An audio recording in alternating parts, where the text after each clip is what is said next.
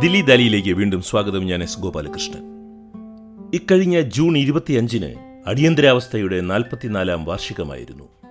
സ്വാതന്ത്ര്യ സമ്പാദനത്തിന് ശേഷം ഇന്ത്യൻ ജനാധിപത്യം നേരിട്ട ഏറ്റവും വലിയ വെല്ലുവിളിയെ ഇന്ത്യയിലെ സാമാന്യ ജനങ്ങൾ എങ്ങനെ നേരിട്ടു എന്നത് ചരിത്രമാണ്.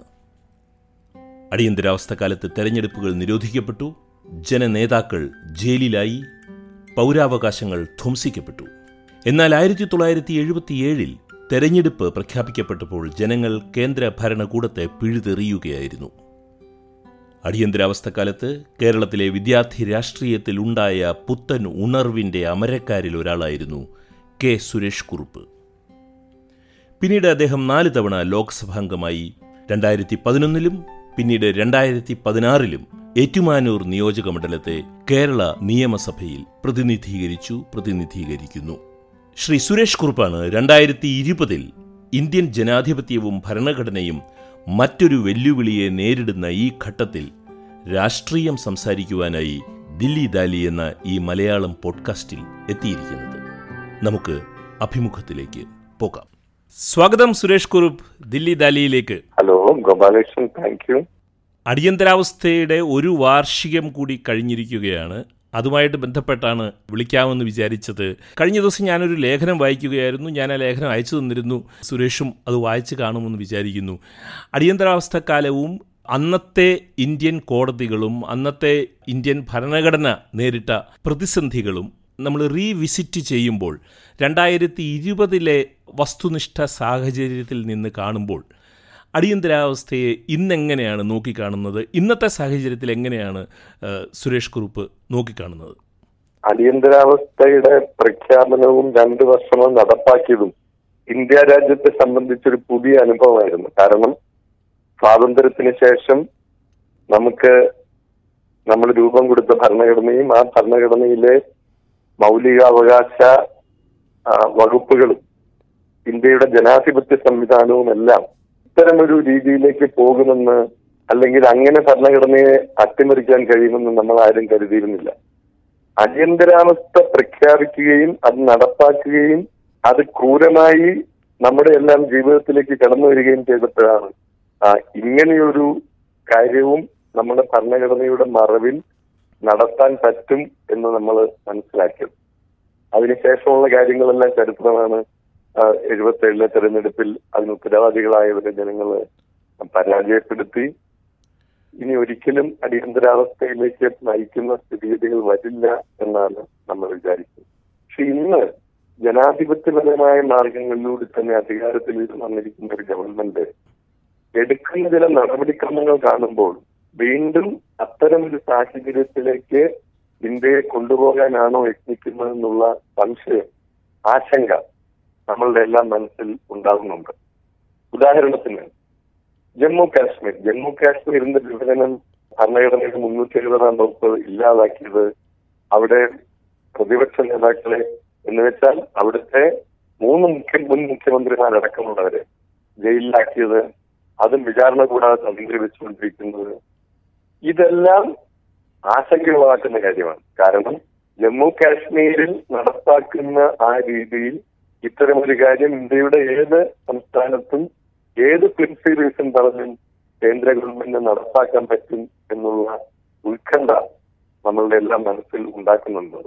ഇനി ഞാൻ ചോദിക്കുന്നത് അന്നത്തെ സാഹചര്യത്തിൽ അടിയന്തരാവസ്ഥ പ്രഖ്യാപിക്കപ്പെട്ട സാഹചര്യത്തിൽ ഇന്ത്യൻ ഭരണഘടനയ്ക്കകത്ത് നിന്നുകൊണ്ട് ജനാധിപത്യത്തിന്റെ എല്ലാ തൂണുകളെയും ഇല്ലായ്മ ചെയ്യാനും ജനാധിപത്യത്തിന് ഏറ്റവും വലിയ ഭീഷണി ഉണ്ടാക്കാനുമുള്ള ഒരു സാധ്യത ഇന്ത്യൻ സിസ്റ്റത്തിനകത്തുണ്ട് എന്ന് തെളിയിക്കുകയാണ് അടിയന്തരാവസ്ഥ ചെയ്തത്. അതിനുശേഷം വന്ന സർക്കാരും അതിനുശേഷം ഉണ്ടായ നിതാന്തമായ രാഷ്ട്രീയ ജാഗ്രതയും നമ്മുടെ ജുഡീഷ്യറിയിലാണെങ്കിലും നമ്മുടെ ഗവേണൻസിലാണെങ്കിലും നമ്മുടെ രാഷ്ട്രീയത്തിന്റെ മറ്റു മേഖലകളിലാണെങ്കിലും ഒരു ജാഗ്രതായ ആ അനുഭവത്തിൽ നിന്നുണ്ടായ ജാഗ്രതായ പുതിയ ഒരു ഉണർവ് ഇന്ത്യൻ ജനാധിപത്യത്തിനുണ്ടായിരുന്നു. ആ ഉണർവ് നഷ്ടപ്പെട്ടു? ഗോപാലകൃഷ്ണൻ ഇത് മറുപടി പറയുമ്പോൾ ഇന്ന് ഇന്ത്യ ഭരിക്കുന്ന രാഷ്ട്രീയ പാർട്ടി അതിനെ നിയന്ത്രിക്കുന്ന എസ് ഇവർ ഇന്ത്യൻ ഭരണഘടനയെ എങ്ങനെയാണ് കാണുന്നത് എന്നുള്ള കാര്യം നമ്മൾ പരിശോധിക്കേണ്ടതായിട്ടുണ്ട്. ഇന്ത്യൻ ഭരണഘടന രൂപം കൊണ്ട അവസരത്തിൽ അതിനെ നിശിതമായി വിമർശിച്ച ഒരു സംഘടനയാണ് ആർ എസ്. എന്തായിരുന്നു അവരുടെ വിമർശനത്തിന്റെ അടിസ്ഥാനം? അവർ പറഞ്ഞത് ഇത് ഇന്ത്യയ്ക്ക് ചേർന്ന ഒരു ഭരണഘടനയല്ല. വിദേശത്ത് നിന്നും ഇറക്കുന്ന ചെയ്ത പല തത്വങ്ങളുടെയും അടിസ്ഥാനത്തിലുള്ള ഭരണഘടനയാണ്. അപ്പൊ ഇന്ത്യൻ ഭരണഘടന എന്തിന്റെ അടിസ്ഥാനത്തിലായിരിക്കണം? ഇന്ത്യൻ ഭരണഘടന മനുസ്മൃതിയുടെ അടിസ്ഥാനത്തിലായിരിക്കണം. ഇന്ത്യയുടെ എല്ലാ ഇക്കോസും ഉൾക്കൊള്ളുന്ന ഒന്നാണ് മനുസ്മൃതി. അതിന്റെ അടിസ്ഥാനത്തിലുള്ള ഒരു ഭരണഘടനയാവണം ഇന്ത്യയുടെ എന്ന് അവർ പറഞ്ഞു ഇതെല്ലാം വളരെ വ്യക്തമായിട്ടുള്ള വ്യക്തമായിട്ടുള്ള തെളിവുകളുള്ളതാണ്. അതായത് അവർ നടത്തിയിട്ടുള്ള പ്രസ്താവനകളും മറ്റും ഡോക്യുമെന്ററി എവിഡൻസ് ഉള്ളതാണ്. അതതിന്റെ അവരതിനെതിരായിട്ട് നിശ്ചിതമായ വിമർശനം ഉന്നയിച്ചു. അതായത് മുസ്ലിം മതമൗലികവാദികൾ ശാരീരത്തിന്റെ അടിസ്ഥാനത്തായിരിക്കണം തങ്ങളുടെ രാജ്യത്തിന്റെ നിയമങ്ങൾ എന്ന് പറയുന്ന പോലെ തന്നെ ഇന്ത്യൻ ഭരണഘടന മനുസ്മൃതിയുടെ അടിസ്ഥാനത്തിലായിരിക്കണം എന്ന വാദഗതിയാണ് അവർ അന്ന് ഉയർത്തിയത്. ആർ എസ് എസ് അവരുടെ ലക്ഷ്യങ്ങൾ മറത്തിവെക്കാത്ത ഒരു സംഘടനയാണ്. അവർ വളരെ പരസ്യമായി തന്നെ പറയുന്ന കാര്യം എന്താണ്? ഇന്ത്യയെ ഒരു ഹിന്ദു രാഷ്ട്രമാക്കുക എന്നുള്ളതാണ് ഞങ്ങളുടെ നിലപാട്. അതിനുവേണ്ടിയാണ് അവർ വ്യക്തിക്കുന്നത് അതിനുവേണ്ടിയുള്ള ഒരു രാഷ്ട്രീയ പാർട്ടിയാണ് B J P R S S നിയന്ത്രിക്കുന്നത്. അപ്പൊ ഇന്ത്യയിലെ ജനങ്ങൾ ജനാധിപത്യപരമായ രീതിയിൽ തെരഞ്ഞെടുപ്പിലൂടെ അധികാരത്തിലേക്ക് ഇവർ അവർക്ക് കിട്ടിയ ഭൂരിപക്ഷം ഉപയോഗിച്ച് ചെയ്തിട്ടുള്ള കാര്യങ്ങൾ എന്തൊക്കെയാണ് എന്ന് നമ്മൾ പരിശോധിക്കണം. നേരത്തെ പറഞ്ഞ ജമ്മു കാശ്മീരിലെ കാര്യം ഇന്ത്യൻ പൗര പൗരത്വ നിയമം ഭേദഗതി ചെയ്തത് ദേശീയ പൗരത്വ രജിസ്റ്റർ ഉണ്ടാക്കാൻ വേണ്ടി നടത്തിയ നടത്തുന്ന ശ്രമങ്ങൾ. അതേപോലെ ഇന്ത്യയിലെ മതന്യൂനപക്ഷങ്ങൾക്കെതിരായി നിരന്തരമായി നടത്തുന്ന പ്രചരണങ്ങൾ ഈ കാര്യങ്ങളെല്ലാം ഏതിലേക്കാണ് പോകുന്നത് എന്ന് നമ്മൾ ചിന്തിക്കണം. പൗരത്വ നിയമത്തിൽ നടത്തിയ ഭേദഗതി എന്താ തികച്ചും വർഗീയ അടിസ്ഥാനത്തിൽ ഇന്ത്യയിലെ ജനങ്ങളെ പിടിക്കുകയും പൗരത്വം നൽകുന്നതിനെ കുറിച്ച് തീരുമാനിക്കുകയും ചെയ്യുന്ന ഒരു നിയമമാണ് അവർ കൊണ്ടുവന്നത് ഇന്ത്യൻ ഭരണഘടന ഉറപ്പു നൽകുന്ന എല്ലാ കാര്യങ്ങൾക്കും എതിരായ ഒരു കാര്യം. അതായത് ഹിന്ദുക്കളായവരെ മാത്രം വേർതിരിക്കുക മുസ്ലിങ്ങളെ തരംതിരിച്ചു നിർത്തുക ഹിന്ദുക്കളായിട്ടുള്ളവർ ഇന്ത്യയുടെ അയൽ രാജ്യങ്ങളിൽ നിന്ന് വന്നിട്ടുള്ള മുസ്ലിം രാജ്യങ്ങളിൽ നിന്ന് വന്നിട്ടുള്ള ഹിന്ദുക്കൾക്ക് മാത്രം പൗരത്വം കൊടുക്കുന്നതിനുള്ള നിയമം. എന്ന് വെച്ചാൽ മുസ്ലിം രാജ്യങ്ങളിൽ നിന്ന് ഹിന്ദുക്കളാണ് പീഡിപ്പിക്കപ്പെടുന്നത് ഹിന്ദുക്കൾക്ക് മാത്രം അത് കൊടുക്കും. മുസ്ലിം രാജ്യങ്ങളിൽ നിന്ന് ഒരിക്കലും മുസ്ലിങ്ങൾ പീഡിപ്പിക്കപ്പെടുന്നില്ല. അവർക്ക് അത് കൊടുക്കേണ്ട കാര്യമില്ല. എന്നാൽ തൊട്ടയൽ രാജ്യമായ ശ്രീലങ്കയിൽ നിന്ന് വന്നിട്ട് ഉണ്ടല്ലോ. അവർക്ക് എന്താ കൊടുക്കാത്തത്? ശ്രീലങ്ക ഒരു മുസ്ലിം രാജ്യമല്ല. അവിടെ മുസ്ലിങ്ങളല്ലാത്തവരെ പീഡിപ്പിക്കുന്ന സ്ഥിതിയില്ല. അപ്പം എല്ലാ തരത്തിലുള്ള വർഗീയ അവരുടെ വർഗീയ ലോജിക്ക് അത്തരത്തിൽ പ്രവർത്തിക്കുകയാണ്. അതെന്നിട്ട് അവർ വളരെ പരസ്യമായി അത് നടപ്പാക്കാൻ വേണ്ടി എത്തിക്കുക പൗരത്വ രജിസ്റ്റർ ഉണ്ടാക്കുക എന്ന് പറഞ്ഞാൽ എന്താ? എന്തിനാ ഒരു പൗരത്വ രജിസ്റ്റർ? നമ്മുടെ നാട്ടിലെ പൗരത്വം തെളിയിക്കാൻ എന്തെല്ലാം രേഖകളുണ്ട്? റേഷൻ കാർഡ് മുതൽ ആധാർ കാർഡുണ്ട് പാൻ കാർഡുണ്ട് ഇങ്ങനെ വിവിധ രേഖകളുണ്ട്. ആ രേഖകളെല്ലാം ഉണ്ടായിട്ടും ഇനിയും പൗരത്വ രജിസ്റ്ററിലേക്ക് പേരുകൾ വരണം. അത് ചെയ്യുന്ന ഉദ്യോഗസ്ഥർ പറയുകയാണ് ഞാൻ ഇന്ത്യൻ പൗരനല്ല എന്ന് പറഞ്ഞാൽ ആ പൗരത്വം തെളിയിക്കേണ്ട ബാധ്യത എനിക്കായി. അതെല്ലാം ആരെ ഒറ്റപ്പെടുത്താനാണ് ആരുടെ നേരെയാണ് വിരൽ എന്നുള്ളത് നമുക്ക് വ്യക്തമാണ് അങ്ങനെ വളരെ തട്ടിലായി നമ്മുടെ ഭരണഘടന ഉറപ്പു നൽകുന്ന കാര്യങ്ങൾ അട്ടിമറിക്കപ്പെടുകയാണ്. അതാണ് ഇവർ ചെയ്തുകൊണ്ടിരിക്കുന്നത്. ഈ അട്ടിമറി നടക്കുമ്പോൾ ആയിരത്തി തൊള്ളായിരത്തി എഴുപത്തി അഞ്ചിൽ ഇന്ത്യയിൽ ജനാധിപത്യം അട്ടിമറിക്കപ്പെട്ടപ്പോൾ ഇന്ത്യ ആകമാനം ജയപ്രകാശ് നാരായണന്റെ നേതൃത്വത്തിൽ ഉണ്ടായ പോലെ ഒരു ജനമുന്നേറ്റം. അങ്ങനെ ഒരു ജനമുന്നേറ്റത്തിന്റെ സാധ്യത ഇന്ന് ഇന്ത്യയുടെ സാമൂഹ്യ സാഹചര്യത്തിലുണ്ടോ? അല്ലെങ്കിൽ ഇന്ത്യൻ സാമാന്യ ജനതയെ ഭൂരിപക്ഷ വർഗീയതയുടെ ഛായയുള്ള ഒരു ദേശീയതയുടെ മാജിക്കിൽ നിയന്ത്രിച്ച് നിർത്തുന്ന ഇന്ത്യൻ ജനസാമാന്യത്തിനെ നിയന്ത്രിച്ച് നിർത്തുന്ന ഒരു രാഷ്ട്രീയ തന്ത്രത്തിന്റെ വിജയവും ആ തന്ത്രത്തിനെ പരാജയപ്പെടുത്തുവാനുള്ള ശ്രമത്തിൽ മറ്റ് രാഷ്ട്രീയ പാർട്ടികളുടെയും രാഷ്ട്രീയ നേതൃത്വങ്ങളുടെയും ഒരു പരാജയവും രണ്ടായിരത്തി ഇരുപതിലുണ്ട് എന്ന് ഞാൻ പറഞ്ഞാൽ അതിനെ എങ്ങനെ കുറിപ്പ് കാണും? ജയപ്രകാശ് നാരായണന്റെ നേതൃത്വത്തിൽ നടന്ന വമ്പിച്ച പ്രക്ഷോഭണവും ജനാധിപത്യ പുനഃസ്ഥാപനത്തിന് വേണ്ടി നടത്തിയ ശ്രമങ്ങളും ഉള്ള ആ സമയത്തെ ഇന്ത്യൻ രാഷ്ട്രീയ ചിത്രമല്ല ഇന്ത്യയിലുള്ളത്. നമ്മുടെ നാട്ടിലുടനീളം പ്രാദേശിക രാഷ്ട്രീയ പാർട്ടികൾ ശക്തമായി ഇല്ലേ? അന്നുണ്ടായിരുന്ന അന്നില്ലാതിരുന്ന ഒട്ടനവധി രാഷ്ട്രീയ പാർട്ടികൾ പ്രാദേശിക അടിസ്ഥാനത്തിൽ ഇന്ത്യ രാജ്യത്ത് വന്നു. അപ്പോ ഈ ജയപ്രകാശ് നാരായണനെ പോലെ ഒരു യൂണിഫൈം ഫോഴ്സ് അതായത് ഒരു പാൻ ഇന്ത്യൻ അസ്ഥയിലുള്ള ഇന്ത്യയിലെ എല്ലാ വിഭാഗം ജനങ്ങളെയും ഒന്നിപ്പിക്കാൻ കഴിയുന്ന ഒരു അസാധാരണ വ്യക്തിത്വത്തിന്റെ നേതൃത്വം ഇന്ത്യൻ രാഷ്ട്രീയത്തിൽ ഇല്ല എന്നുള്ളത് നമ്മൾ അംഗീകരിക്കണം അതേസമയം ഇത്തരം നീക്കങ്ങൾക്കെതിരായിട്ടുള്ള ജനങ്ങളുടെ മുന്നേറ്റം ഉണ്ടാവില്ലേ? ഉണ്ടായിട്ടില്ലേ? ഉണ്ടാവുന്നില്ലേ?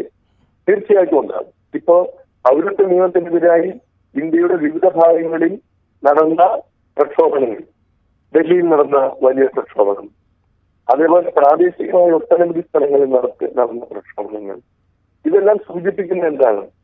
ഇത്തരത്തിലുള്ള ജനാധിപത്യ വിരുദ്ധമായ മതേതര വിരുദ്ധമായ നീക്കങ്ങൾക്കെതിരെ നമ്മുടെ നാട്ടിലെ ജനങ്ങൾ പ്രതിഷേധിക്കുക തന്നെ ചെയ്യും. അതിനൊരു പക്ഷേ ഒരു അഖിലേന്ത്യാ സംഘടിതമായ രൂപം ഉണ്ടാവണമെന്നില്ല. പ്രാദേശികമായ പ്രതിഷേധങ്ങൾ ഇന്ത്യൻ ഭരണഘടനയെ സംരക്ഷിക്കാൻ വേണ്ടി അതായത് സ്വാതന്ത്ര്യത്തിന് ശേഷം ഇത്ര വ്യാപകമായി ഭരണഘടന വകുപ്പുകളും ഭരണഘടനയും ചർച്ച ചെയ്യപ്പെടുകയും ചെയ്- ചർച്ച ചെയ്യപ്പെട്ട ഒരു കാലം ഉണ്ടായിട്ടുണ്ടെന്ന് എനിക്ക് തോന്നുന്നില്ല. അടിയന്തരാവസ്ഥ കാലത്ത് പോലും. അപ്പോ ഇന്ത്യൻ ഭരണഘടന സംരക്ഷിക്കപ്പെടേണ്ടതാണ്. ഈ ഭരണഘടനയിലെ വകുപ്പുകൾ മുറുകെ പിടിച്ചുകൊണ്ടും അതിനെ സംരക്ഷിക്കപ്പെട്ട് സംരക്ഷിച്ചുകൊണ്ടും മാത്രമേ ഇന്ത്യ രാജ്യത്തിന് മുമ്പോട്ട് പോകാൻ കഴിയൂ എന്ന ഒരു അവബോധം ഇന്ത്യയിലെ എല്ലാ വിഭാഗം ജനങ്ങളിലും എല്ലാ സ്ഥലത്തും വ്യാപകമായി ഉണ്ടായിട്ടുണ്ടെന്നുള്ളതാണ് ഏറ്റവും സുബോധർക്കമായ ഒരു കാര്യം. ഭരണ- ഭരണഘടനയെ സംരക്ഷിക്കാൻ വേണ്ടിയിട്ടുള്ള പോരാട്ടങ്ങൾ കൂടുതൽ ശക്തമാർജിക്കും അത് ഏതെങ്കിലും ഒരു ഘട്ടത്തിൽ അതിന് അഖിലേന്ത്യാ തലത്തിലുള്ള ഒരു രൂപവും ഭാവവും കൈവരും എന്ന് തന്നെയാണ് എന്റെ വിശ്വാസം. അതെ. അപ്പോൾ ഇന്ത്യൻ ജനാധിപത്യത്തിന്റെ പുത്തൻ പ്രതിസന്ധിയെ നേരിടുവാൻ ജനങ്ങളെ സജ്ജരാക്കുന്നത് ഒരുപക്ഷെ ഇന്ത്യൻ ഭരണഘടനയെ അടിസ്ഥാനപ്പെടുത്തിയിട്ടുള്ള ഒരു ജനമുന്നേറ്റമായിരിക്കാം. ഇതുമായിട്ട് ബന്ധപ്പെട്ട് എന്റെ മനസ്സിലേക്ക് പെട്ടെന്ന് വന്നത് ജുഡീഷ്യൽ റിവ്യൂ കമ്മീഷന്റെ ആവശ്യവുമായിട്ട് ബന്ധപ്പെട്ട് വാജ്പേയി സർക്കാർ ഉണ്ടായിരുന്നപ്പോഴാണെന്നാണ് എന്റെ ഓർമ്മ. പാർലമെന്റിൽ താങ്കൾ അന്ന് എം ആയിരുന്നു. അന്ന് സി പി എമ്മിനെ പ്രതിനിധീകരിച്ച് അന്ന് സംസാരിച്ചത് താങ്കളായിരുന്നു. സൂക്ഷ്മമായി ഇന്ത്യൻ ഭരണഘടനയെയും അതുപോലെ തന്നെ ഇന്ത്യൻ കോടതിയെയും വളരെ സൂക്ഷ്മമായി നിരീക്ഷിക്കുന്ന ഒരു രാഷ്ട്രീയ നേതാവാണ് സുരേഷ് കുറുപ്പ്. കോടതികളുടെ ചരിത്രവും നിരീക്ഷിക്കുന്ന നേതാവാണ് സുരേഷ് കുറുപ്പ്. എച്ച് ആർ ഖന്നെ അടക്കമുള്ള ആളുകൾ അടിയന്തരാവസ്ഥയെ അടിയന്തരാവസ്ഥയ്ക്ക് ശേഷവും ആ സമയത്ത് ഇന്ത്യൻ കോടതികൾ നടത്തിയ ഇടപെടലുകളും ഒക്കെ വെച്ച് നോക്കുമ്പോൾ ഇന്ത്യൻ കോടതികളെ ഇന്നത്തെ സാഹചര്യത്തിൽ ഈ ഭരണഘടനാനുസൃതമായ ഭരണഘടനയെ മുറുകെ പിടിച്ചുകൊണ്ടുള്ള ഒരു ജനമുന്നേറ്റം ആവശ്യമാണ് എന്ന് കരുതുന്ന സുരേഷ് കുറുപ്പ് ഇന്ത്യൻ കോടതികളെ ഇന്ന് എങ്ങനെയാണ് നോക്കിക്കാണുന്നത്? ഗോപാലകൃഷ്ണൻ നമ്മൾ ഒരു കാര്യം മനസ്സിലാക്കണം.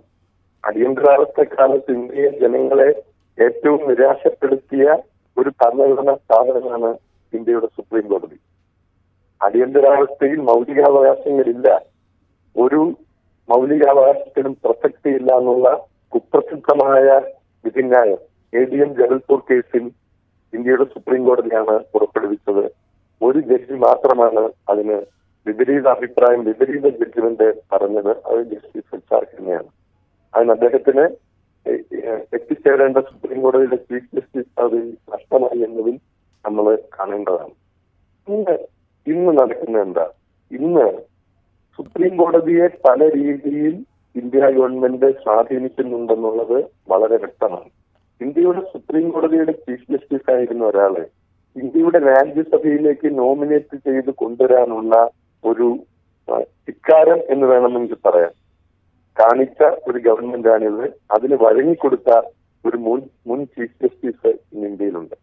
ഇന്ത്യൻ സുപ്രീം കോടതിയെ പല രീതിയിൽ ഇവർ സ്വാധീനിക്കുകയും ഭീഷണിപ്പെടുത്തുകയും പരിധിക്ക് നിർത്താൻ ശ്രമിക്കുകയും ചെയ്യുന്ന ചിത്രം കുറച്ചു നാളായിട്ട് നമ്മുടെ മുന്നിലുണ്ട് അപ്പൊ ഇതെല്ലാം ഒരു അധികാര കേന്ദ്രീകൃതമായിട്ടുള്ള ഒരു രീതിയിലേക്ക് ഒരു രീതിയുടെ ഭാഗമായി വരുന്നതാണ് സുപ്രീം കോടതിയുടെ മേലുള്ള ഇവരുടെ ഇടപെടലുകൾ. സുപ്രീം കോടതിയെ സ്വാധീനിക്കാനുള്ള ശ്രമങ്ങൾ അതിന് സുപ്രീം കോടതി വഴങ്ങി കൊടുക്കുന്നത്. ഉദാഹരണത്തിന് ഈ ഗവൺമെന്റിന്റെ പല നയസമീപനങ്ങളും അതിനെക്കുറിച്ച് ചർച്ച ചെയ്യാനോ അതിന് തൊടാനോ അതിനെതിരായി എന്തെങ്കിലും പറയാനോ ഇന്ത്യൻ സുപ്രീം കോടതി തയ്യാറായിട്ടില്ല എന്നൊന്ന് ഓർക്കണം. ഈ സാഹചര്യത്തിൽ ഇത്തരം ഒരു ഭീഷണി നിലനിൽക്കുന്നുണ്ടെന്ന് തന്നെയാണ് എന്റെ വിശ്വാസം. ഈ ഗവൺമെന്റ് നമ്മുടെ ഭരണഘടനാ സ്ഥാപനങ്ങളെ പല രീതിയിൽ സ്വാധീനിക്കുകയും അട്ടിമറിക്കുകയും ചെയ്യുന്ന ഒരു ഗവൺമെന്റാണ് എന്നാണ് ഞാൻ വിശ്വസിക്കുന്നത്. അതിന്റെ വ്യക്തമായ തെളിവുകൾ പല രീതിയിൽ പല സമയത്തായിട്ട് പുറത്തു വന്നിട്ടുണ്ട്. അടിയന്തരാവസ്ഥ അടിയന്തരാവസ്ഥക്കാലത്തിന് ശേഷം ഇന്ത്യൻ രാഷ്ട്രീയത്തിൽ വന്ന ഒരു വലിയ മാറ്റമായി സുരേഷ് കുറുപ്പ് ഈ ചർച്ചയിൽ ദില്ലി ദാലിയോട് പറഞ്ഞത് പ്രാദേശിക രാഷ്ട്രീയ സംഘടനകൾ ശക്തി ആർജിച്ചു എന്നുള്ളതാണ്. പ്രാദേശിക രാഷ്ട്രീയ സംഘടനകളുടെ ശക്തി ഇന്ത്യൻ രാഷ്ട്രീയത്തിന് നൽകിയ ഉജ്ജ്വലമായ സംഭാവനകളെ നമുക്ക് കാണാതിരിക്കാനും കഴിയില്ല. ദേശീയ രാഷ്ട്രീയ കക്ഷികളുടെ പരാജയമായിരിക്കണം ഒരുപക്ഷേ ഈ പ്രാദേശിക കക്ഷികളിലേക്ക് ജനങ്ങളെ മാറാൻ പ്രേരിപ്പിച്ചതും.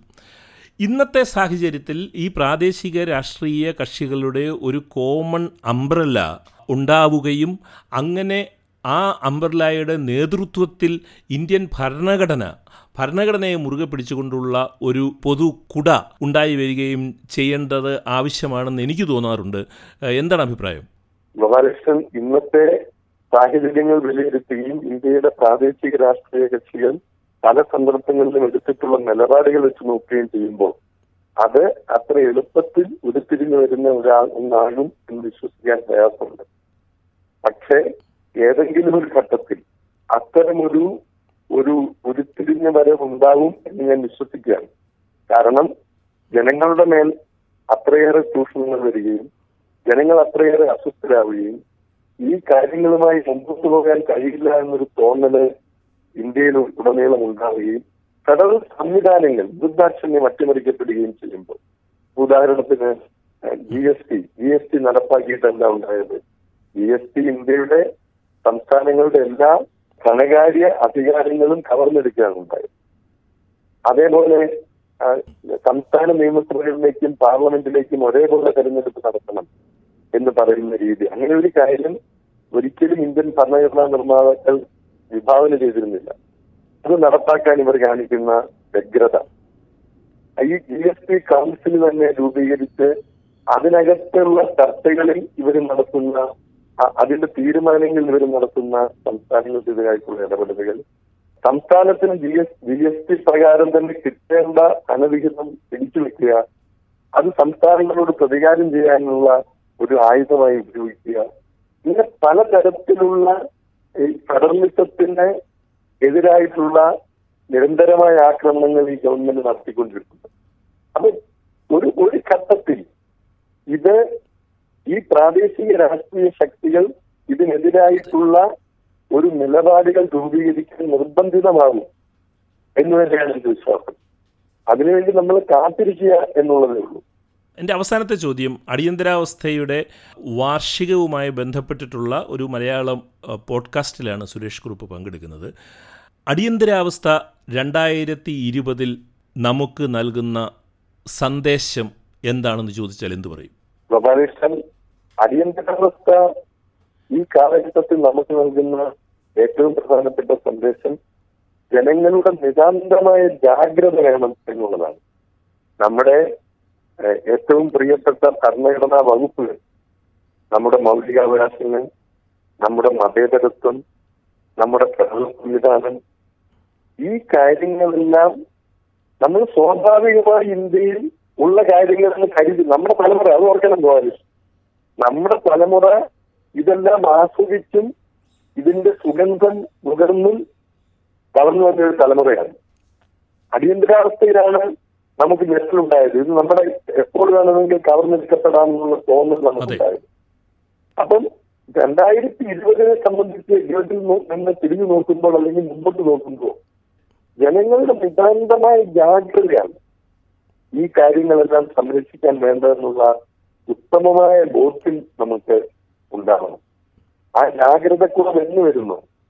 ജനാധിപത്യപരമായ രീതിയിൽ അധികാരത്തിൽ വരികയും ആ അധികാരം ഉപയോഗിച്ച് ജനാധിപത്യ സംവിധാനത്തെയും ഭരണഘടനയും അട്ടിമറിക്കാൻ നടക്കുന്ന ശ്രമിക്കുന്ന ഒരു ഗവൺമെന്റാണ് ഇന്ത്യയിലുണ്ടെന്നുള്ള ഇന്ത്യയിലുള്ളെന്നുള്ള ബോധം നമുക്കുണ്ടാവണം. അപ്പം അതിനെല്ലാം എതിരായ നിരന്തരമായ ജനങ്ങളുടെ ഐക്യവും നിതാന്തമായ ജാഗ്രതയും ആണ് ഈ രണ്ടായിരത്തി ഇരുപത് ആവശ്യപ്പെടുന്നത് ഇന്ത്യൻ ജനാധിപത്യത്തിന്റെ എല്ലാ വിധാനങ്ങളെയും സംരക്ഷിക്കുവാനുള്ള അതിജാഗ്രത ഉണ്ടാകുന്ന ജനകീയ മുന്നേറ്റങ്ങൾ ഉണ്ടാകുമെന്ന് പ്രത്യാശിച്ചുകൊണ്ട് നമുക്ക് ദില്ലി ദാലിയുടെ ഈ പോഡ്കാസ്റ്റ് നമുക്കിവിടെ അവസാനിപ്പിക്കാം.